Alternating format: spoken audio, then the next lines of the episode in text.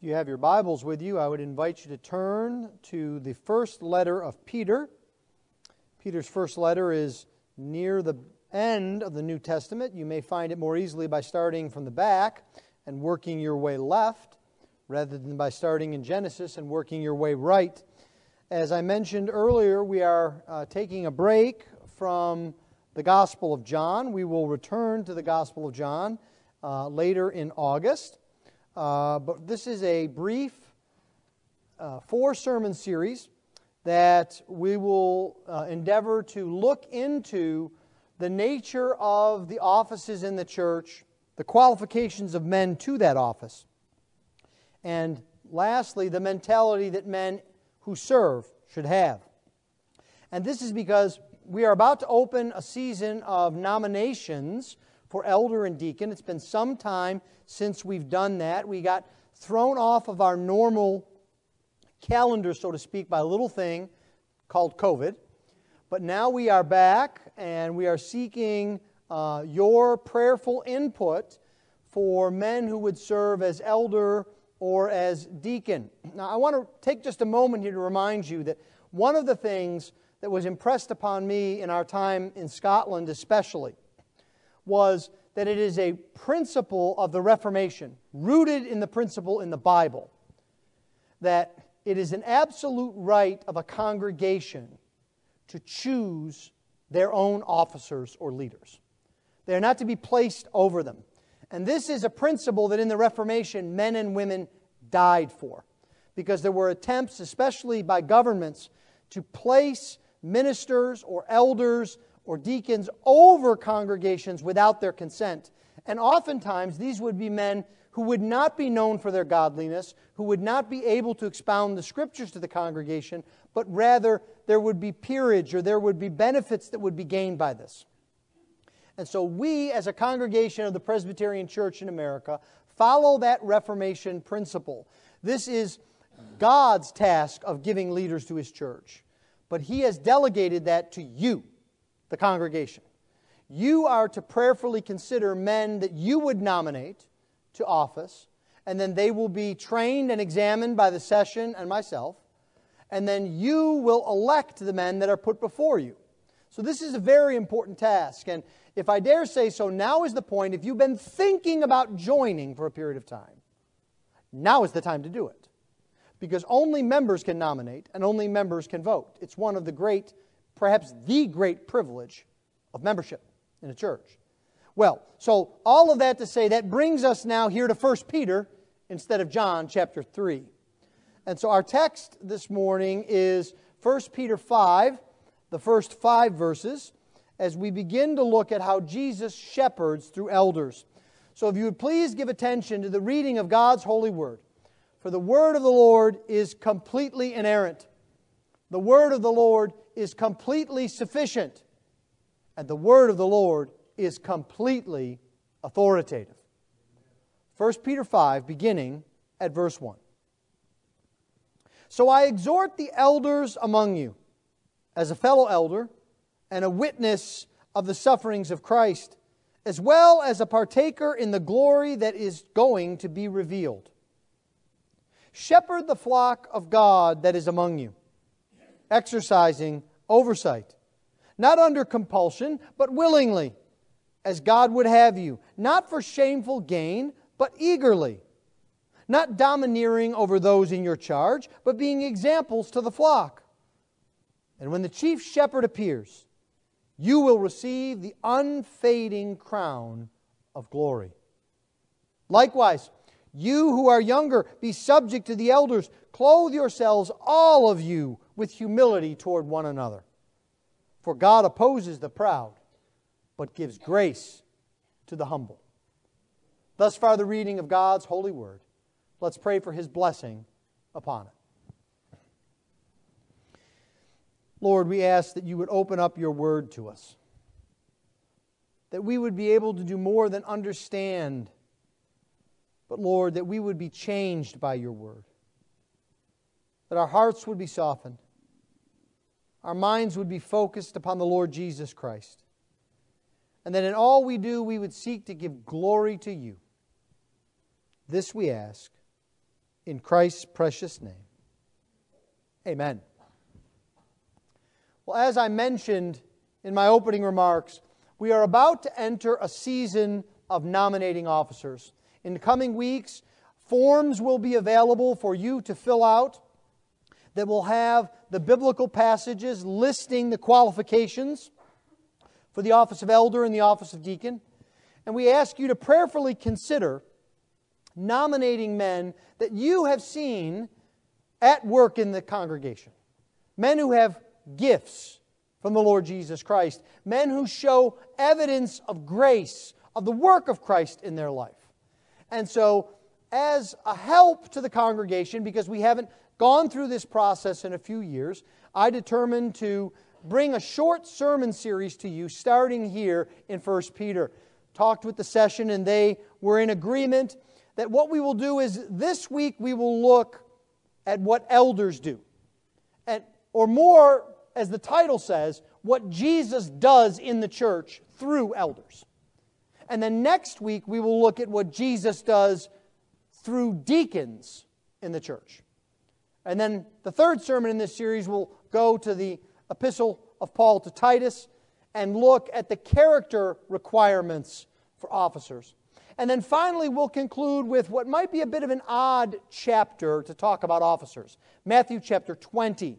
And it's about the mentality that men who serve should have. You may remember in Matthew 20, uh, James and John and their mother are seeking to have the first place among Jesus' disciples.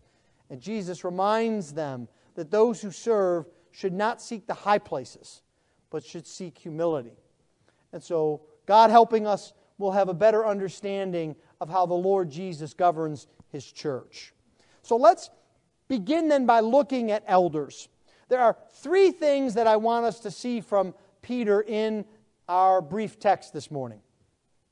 First, in the first verse, I want us to see the quality of elders, what elders look like, Secondly, I want us to see the work of elders in verses 2 and 3. What it is that elders actually do. Because when we get in a few weeks to the qualifications for officers, you will note that the qualification for elder and the qualification for deacon is virtually identical. The only difference is that elders are required to be apt to teach, but all of their character must be the same. And so, as you prayerfully consider nominating men, one of the things that you need to consider, even beyond their godly character, is are they fitted for the task? Are they able to carry out the work that is put before them? I was ordained at the ripe old age of 28 as a ruling elder, and then not quite a decade later was ordained as a pastor, a teaching elder. And I often tell people, you don't want me to be your deacon. I don't have the gifts of the diaconate. And that's not because I think that a deacon is a lowly office, it is a tremendous office. But there is just a difference in gifts. And so we're going to look at the, at the work of elders here as Peter sets it forth. And then finally, we will look in verses 4 and 5 at the blessing of elders. The blessing of elders both to themselves and to the congregation. Well, let's dive right in there with verse 1. The very first word in verse 1 is so. It's a little word, but it's a word that's translated in other places in the Bible, therefore. Now, as soon as I say that, you know where I'm going. Because every time we come across therefore in the Bible, we say that the therefore is there to show us, to look back, to show us what the therefore is there for. Peter is following on. And if you look back just a little bit in chapter 4, you will see in verse 17 that Peter is describing how judgment, the judgment of God, begins at the house of God. It does not begin with the bad people out there who are other than us.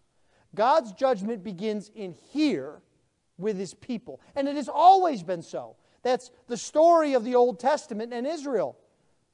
That's the story of the days of the prophets. You remember the prophet Habakkuk complaining, Lord, why are you judging us when there's so many other people out there who are worse? But you see, God takes great pains to make sure that his people are pure and that they reflect his character.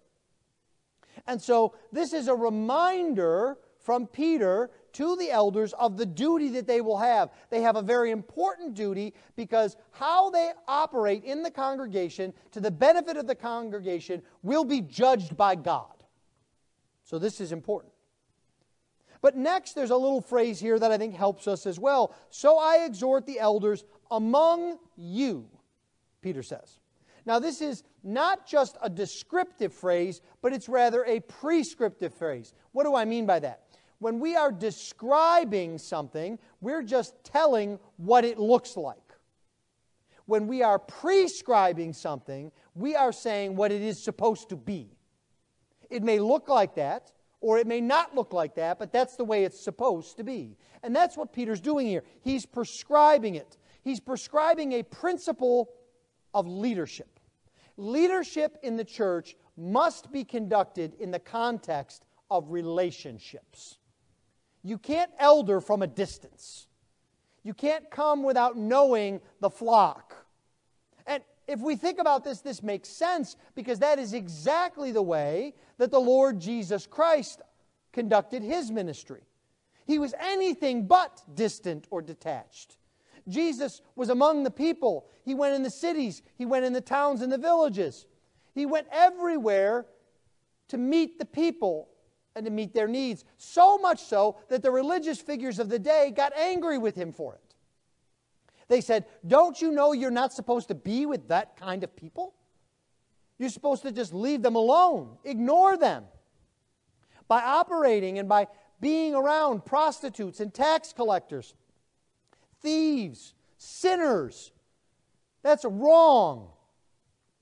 But Jesus wasn't afraid to go to the woman at the well with multiple husbands. He wasn't afraid to be found in the presence of prostitutes. He wasn't afraid to show forgiveness to a miserable tax collector named Zacchaeus. So Jesus gives us an example of what this looks like that leaders are found amongst the people, all the people. Peter goes on. It's not just that the elders are to be among the people, he describes himself as a fellow elder. Now, this is interesting because if you know Peter, you know he is a fisherman. And when we think of fishermen, the last thing we think of are academics or Nobel Prize winners. You know, Peter's the kind of guy that you expect when you go up and you, if you met him, you shook his hand, you'd feel all the calluses on his hands from pulling at the ropes and mending the nets. But Peter actually invents a Greek word here. What he does is he takes the word for with and the word for be an elder, and he jams them together, and he invents fellow elder. Now, we don't see that very often. I think I'm told that really the only language that does this anymore is German. You know, if you go to Germany, you'll find that Germans have a habit of taking two, three, four words and just jamming them all together to make one big, really long word for a concept. That's a little bit like what Peter's doing here. He doesn't just want to say, I'm with the elders. He says, I'm a fellow elder. I'm just like them. Now it's interesting because Peter identifies with the people and with the elders. Because we might have expected Peter to be aloof, to be the super apostle, to be the one who is above all of this. After all, that's the sense we get often in history that Peter is the first among equals, that everyone looks up to him and waits for him to make the decision. In the Roman Catholic communion, they even call him the first pope. He's in charge of all of the church, and everyone else has to listen to him. But that's not the way Peter describes himself. Is that interesting to you? That Peter describes himself humbly. And he does this even more in the next phrase. He's not only a fellow elder, he is a witness of the sufferings of Christ.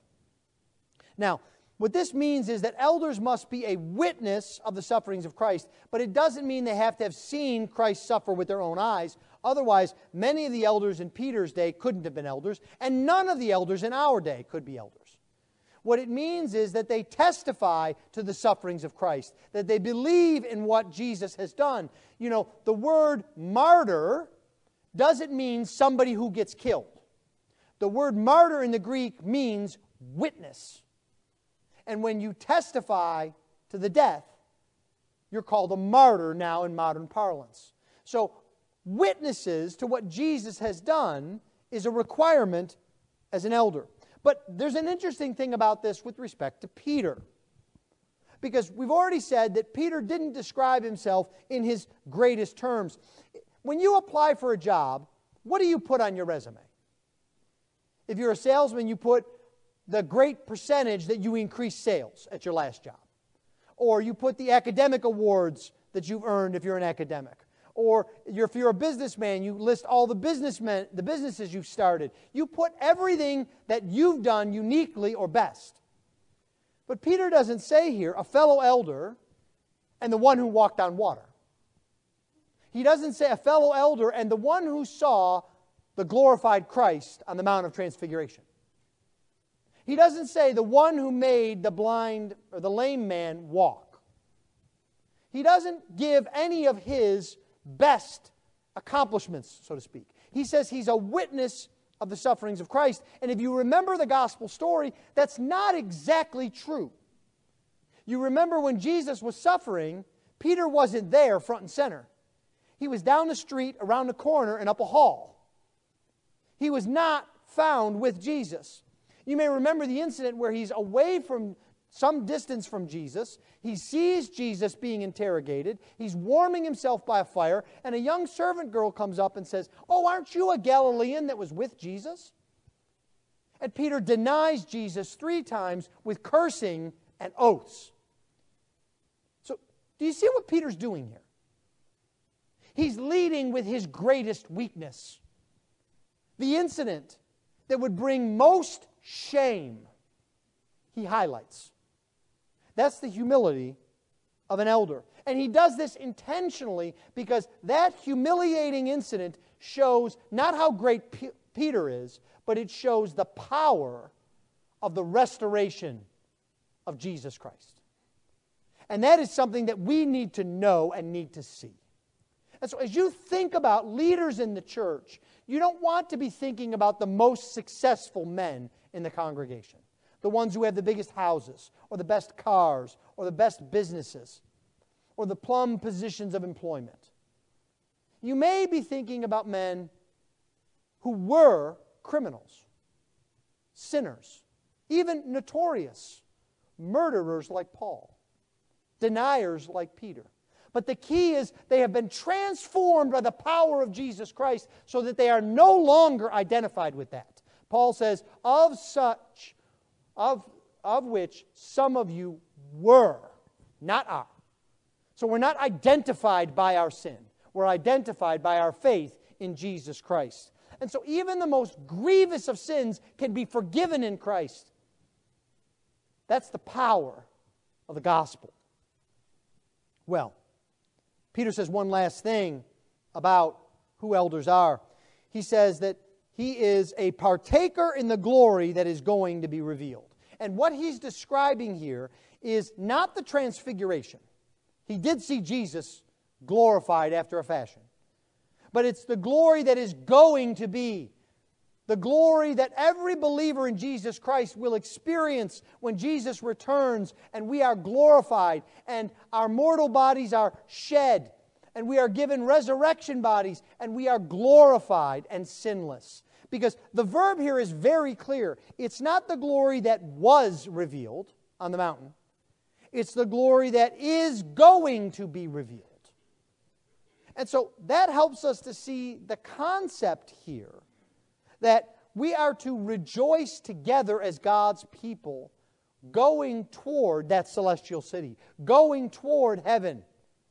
Our time here together is a passing through. It's an important passing through but we are focused upon the goal. And the goal is Jesus and glory. Well, the second thing that Peter shows us is the work of elders, and we see this in verses 2 and 3. And the very first thing that elders do is right up front here in verse 2 shepherd the flock of God that is among you. And for Peter, this is important. Remember, look back at verse 1. He says, Elders, I exhort you. Pay attention here. What you're supposed to do is shepherd. Now, again, This should seem obvious to us because Jesus is the ultimate shepherd. From his very first days, he fulfilled the prophecy of the Old Testament. In Matthew chapter 2, that prophecy is recounted. And you, O Bethlehem, in the land of Judah, are by no means least among the rulers of Judah, for from you shall come a ruler who will shepherd my people, Israel. Jesus was born to shepherd. But then, if we go all the way to the very end of the Bible, to the book of Revelation, to the second chapter of Revelation, in which we see the glorified Lord Jesus Christ, he is described as one who will rule with a rod of iron, as when earthen pots are broken in pieces, even as I myself have received authority from my Father. That's how Jesus describes his job description.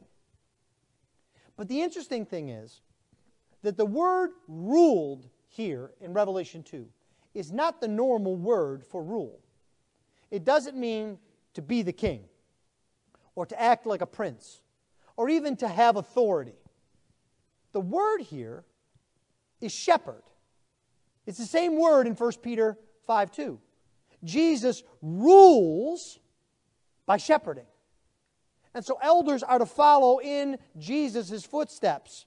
And this is what Peter lived and breathed. Because you remember that incident in John 21 when Jesus comes to Peter to restore him. And Jesus asks Peter, Do you love me? Peter says, Yes, Lord. You remember what Jesus' response is? It's not very good. It's not thank you. It's feed my sheep. And then he asks Peter again, Do you love me? Peter says, Yes, Lord, you know I do. And Jesus says, Feed my sheep. And then the third time Jesus asked Peter, and by now Peter's got to be getting frustrated. What more can I say, Lord? You see, I think Jesus takes a third opportunity, not because he thinks Peter's insincere in his answer. It's because Jesus wants Peter to know that the way you show you love me is by feeding my sheep. I mean, think about when things are repeated in the Bible, how much greater attention we pay to them. You know, one of the things we'll see over and over again in the Gospel of John is Jesus will say, Truly, truly. Whenever he says that, perk up your ears. Something important's coming. And here, Jesus says three times to Peter, Feed my sheep. And, but sheep need not only to be fed, they need to be protected. Paul gives a warning in Acts 20 to the elders. He tells the elders that when he departs, there will be enemies who will come from outside and those who will rise up from within seeking to destroy the work of Christ in this church. And he warns the elders sternly and he tells them to protect the sheep. Jesus tells us in Luke 12 Do not fear, little flock, for it is your Father's good pleasure to give you the kingdom. Jesus has prepared protection for you in the persons of elders. But what that means is that elders need to be very careful that they are shepherding the sheep and not themselves. One of the greatest accusations that can be made in the scripture is that shepherds who care more about themselves and their own pleasure than that of the flock. Jude tells us about shepherds who are described as hidden reefs because they feed themselves. They are waterless clouds. Now, think about the visual picture here. Hidden reefs have boats strike upon them because they don't know to avoid them. Now, think about a waterless cloud. I know we've had some bit of drought here in the Katy area, really not much to speak of, but imagine if you were lived in an agricultural society and if it wasn't raining, you didn't eat. There's no Kroger, there's no HEB, there's no Costco, there's no place you can go to get food. You're dependent upon the rain. And then imagine what happens when you see clouds come, but they don't rain. The only thing worse than not having rain is having a cloud and still no rain. You'd be doubly disappointed. And so Peter is warning shepherds to shepherd the flock and not themselves. We see this over and over again in the Old Testament. Perhaps the best occasion is Ezekiel chapter 34. There is a woe pronounced upon the shepherds of Israel who feed them themselves. Should not the shepherds feed the flocks, God says? You eat the fat and clothe yourselves with the wool. You slaughter the flat, fatlings, but you do not feed the flock. Elders should be men who serve others. Peter also tells us that after shepherding, another job description is exercising oversight. And this means to look diligently at the flock, at the congregation. To exercise oversight in a way that is helpful, encouraging. And the word here is, is very vivid. The best way I can describe it to you is this way Kids, you might look forward to Saturday, right? We look forward to Saturday. But do you look forward to Saturday the same way you look forward to Christmas? No. This is looking forward to Christmas language. It's you can't wait. Your eyes are wide open. You're not distracted. This is what is going on. And so Peter tells elders that they are to look diligently over the flock, and by doing so, they are to care for the flock. Hebrews puts it this way in chapter 12 and verse 15. It says that elders are to make sure that others do not fall short of the grace of God. Now, that doesn't mean that elders have some kind of magical power that you can bring them into your family and they'll see your people get converted. That's not what it means. But it means that elders are to take every opportunity to make sure that the gospel permeates the life of the church. That the church doesn't get off message, off ministry. That it is squarely upon the gospel of grace. That is what we are about. And we here at Christ Church have an ordinary means of grace ministry. That means we believe in ministry but through the word, the sacraments, and prayer. We're not involved in politics, not because it's unimportant, but because that's not the church's task. We're not involved in social reform, not because that's unimportant, but because that's not the main task of the church. The church's task is to build up disciples in Jesus Christ. And that is what elders are called for. The third way in which elders serve is by modeling. And you'll see Peter described this in the second half of verse 2 and in verse 3. Not under compulsion, but willingly, as God would have you. Not for shameful gain, but eagerly. Not domineering over those in your charge, but being examples to the flock. Now you'll see in each instance, Peter gives a negative and then a positive. He says, You're not to do this, but rather to do that. What he's doing is he is highlighting vices that are forbidden in elders. So let's take the first one, for example under compulsion. That means elders are not to be lazy men. I think I can describe this for you in a way that you'll all understand if you live in a family. There are jobs around the home that need to be done. But people don't want to do them, right? Wash the dishes, clean your room, mow the lawn, pick up the house, all sorts of things. You know this full well this morning if you're a kid, right? You get told to do these things. Uh, although I will say, do not discount the ability of a wife to compel her husband to do work around the house. That happens also. When that work gets done, it's not done joyfully. It's usually not even done properly. It's done to the bare minimum because compulsion is used. You will wash the dishes, or you will get no dessert, or you will be grounded, or you will not be able to. Certain punishments will follow, right? That's compulsion. Elders are not to serve so that to avoid punishment. No, rather, they are to serve willingly. They are to be the first ones to volunteer for that task. Now, I don't know this morning if that means you can walk up to one of our elders and ask them to come home with you and do your dishes. You can try. I will warn you that I'm a teaching elder, so I would probably I would clean your dishes, but then you'd have to sit through a Bible lesson. So, but you see, elders should be eager to take on the, the work of the church. They shouldn't just be miserly about it, asking others, pointing and telling others to do things. They're to be first and foremost. And so, as you think about men to nominate, you should be thinking about men who are already heavily involved in the ministry of the church. And it could be any number of ways. It could be in helping keep the grounds together. It could be in ushering. It could be in working in the sound booth. It could be in music, using musical talents. It could be in teaching Sunday school, even to children. It could be any number of ways. But an elder is to be involved in the church. The second vice that's forbidden is greed. Peter says that elders are not to work, for lack of a better word, for shameful gain. And Peter the, the thesaurus is added again. He invented another word here. He takes the word for shame and he takes the word for gain and he puts them together. And he does this intentionally. Because you see, we can often misinterpret the Bible. You know, there are some who read the Bible verse, the love of money is the root of all evil.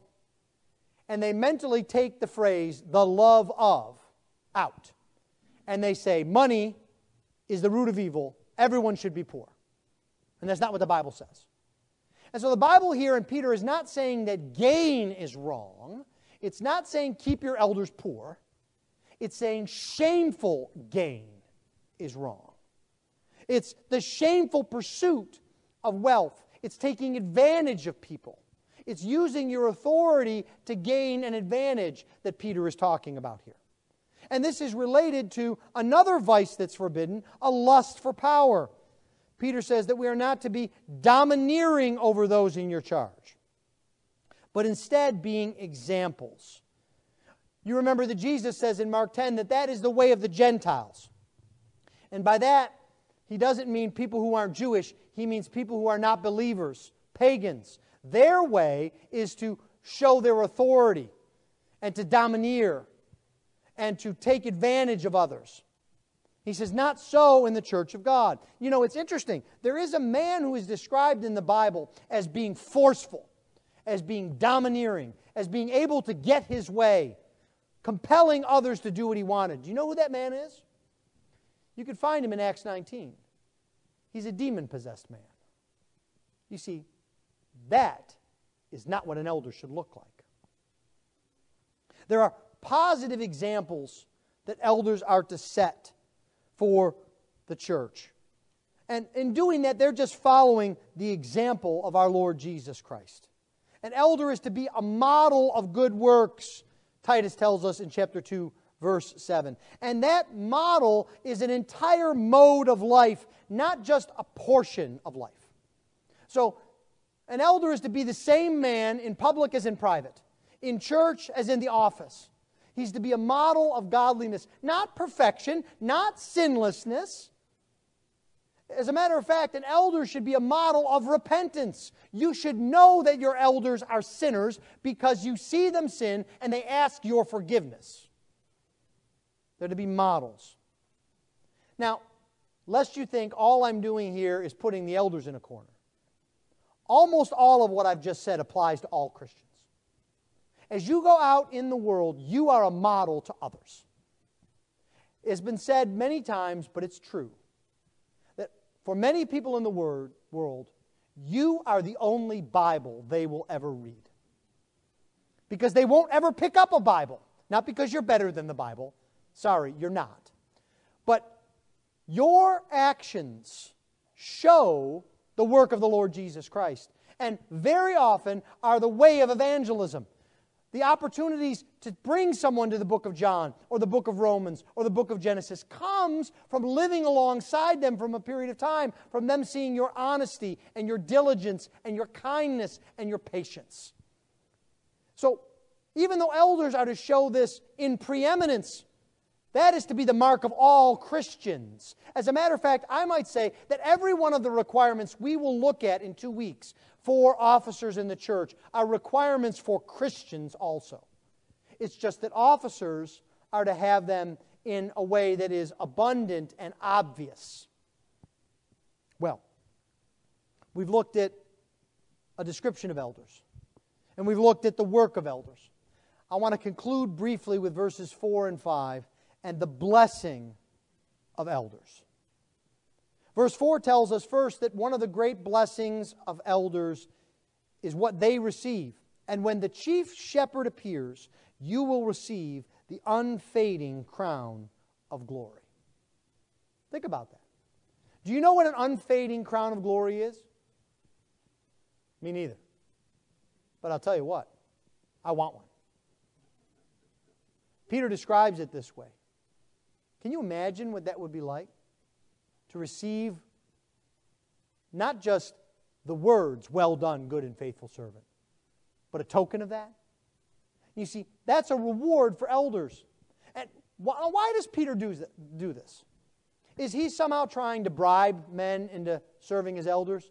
Well, you know, if you're willing to do this and do all the hard work, unfading crown of glory for you. Who's up for that? Where's my volunteers? No, no, no. I think it's actually the exact opposite. What he's saying is don't look for any earthly reward at all. Don't look for a big paycheck. Don't look for a vacation home someone will give you. Don't even look for a stellar reputation. Because let me tell you, in our day and age, standing for the truth of God's Word will earn you scorn in the world and in the workplace. But none of that matters. Because Jesus has an unfading crown of glory waiting for those who serve His church. There's another blessing that we don't often think about as a blessing. A blessing for elders is that they are brought close to obedience to Christ. You see, in verse 4, it's when the chief shepherd appears. Elders aren't their own boss, they're not the ones in charge. They don't call all the shots. You know, I'm the senior pastor here at Christ Church. And we are blessed with a wonderful and numerous staff and session and deacons and ministry team leaders. But you know what? I'm not in charge. Jesus is in charge. I serve Jesus. He's the chief shepherd. He's the one you have to follow. If you're going to follow me, only follow me as I'm following Jesus. And if you see me swerve away from Jesus, you follow Jesus and not me. But you see, by having this responsibility, elders are blessed with a really strong sense of what it means to have the chief shepherd and to be accountable to him. Elders do not represent members of the congregation. This is sometimes a cause for confusion. We think about elders like congressmen or senators. And there is a sense in which our form of government is modeled after Presbyterianism. But it's not as if you should say to yourself, listen, I'm really passionate about missions. So I need to find someone who's willing to talk missions up in the session room and make him an elder so he could be the missions elder and push that across the finish line.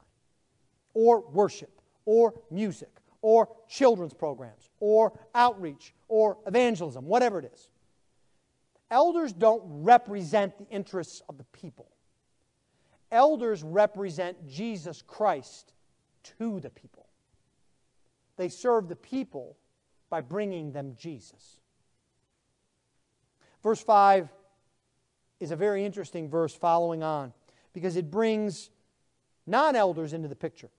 Likewise, you who are younger, be subject to the elders. Clothe yourselves, all of you, with humility toward one another. For God opposes the proud, but gives grace to the humble. Everywhere that I have seen that the Bible uses this word likewise, it's drawing a very clear connection between what comes before it and what comes after it. It's not causal like therefore. Therefore says, because this first thing is true, therefore this second thing is true. Now, likewise says, both of these things are true equally. They don't cause each other, they're the same. And so, what Peter is doing here is he's encouraging the flock, the congregation, to know that they have a chief shepherd, that they have blessings and benefits, that they are to develop their gifts and serve under the authority of the elders, and that they are to submit to the elders. Why?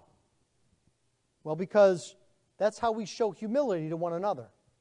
We don't submit as a congregation to the elders so that things are done efficiently, even though that might be true. We don't submit because elders need to have their egos boosted. No, we submit Because all of our life as believers is a practice in submission and humility. If you don't like submission and humility, you better examine your heart. Because that's what eternity is going to look like. No matter how powerful you are here on earth, you are not in charge in heaven. There is one king, King Jesus. And so, what could be better for us as believers than to start practicing and honing that skill of subjection and humility in God's church? That's what Peter is saying here now. Well, Peter has shown us, in conclusion, the connected nature of the church. Elders are a part of the congregation. They're not onlookers from outside, they're not brought in. No, they are a part of God's people. And because of that, the care for the church of Jesus Christ, Jesus has left to elders. Jesus could have cared for the church in many different ways, not the least of which could have been angels. We could have been ruled by angels. It's not like Jesus doesn't have angels to spare. But what he's done is he's decided to rule his church through elders. Make no mistake about it, Jesus, in his office of king, is ruling the church. He just chooses to do it through elders. Well, Jesus has designed all of this for our good, to work out our salvation, and to build up His church in His image. That's why Jesus has given us the gift of elders. Let's pray.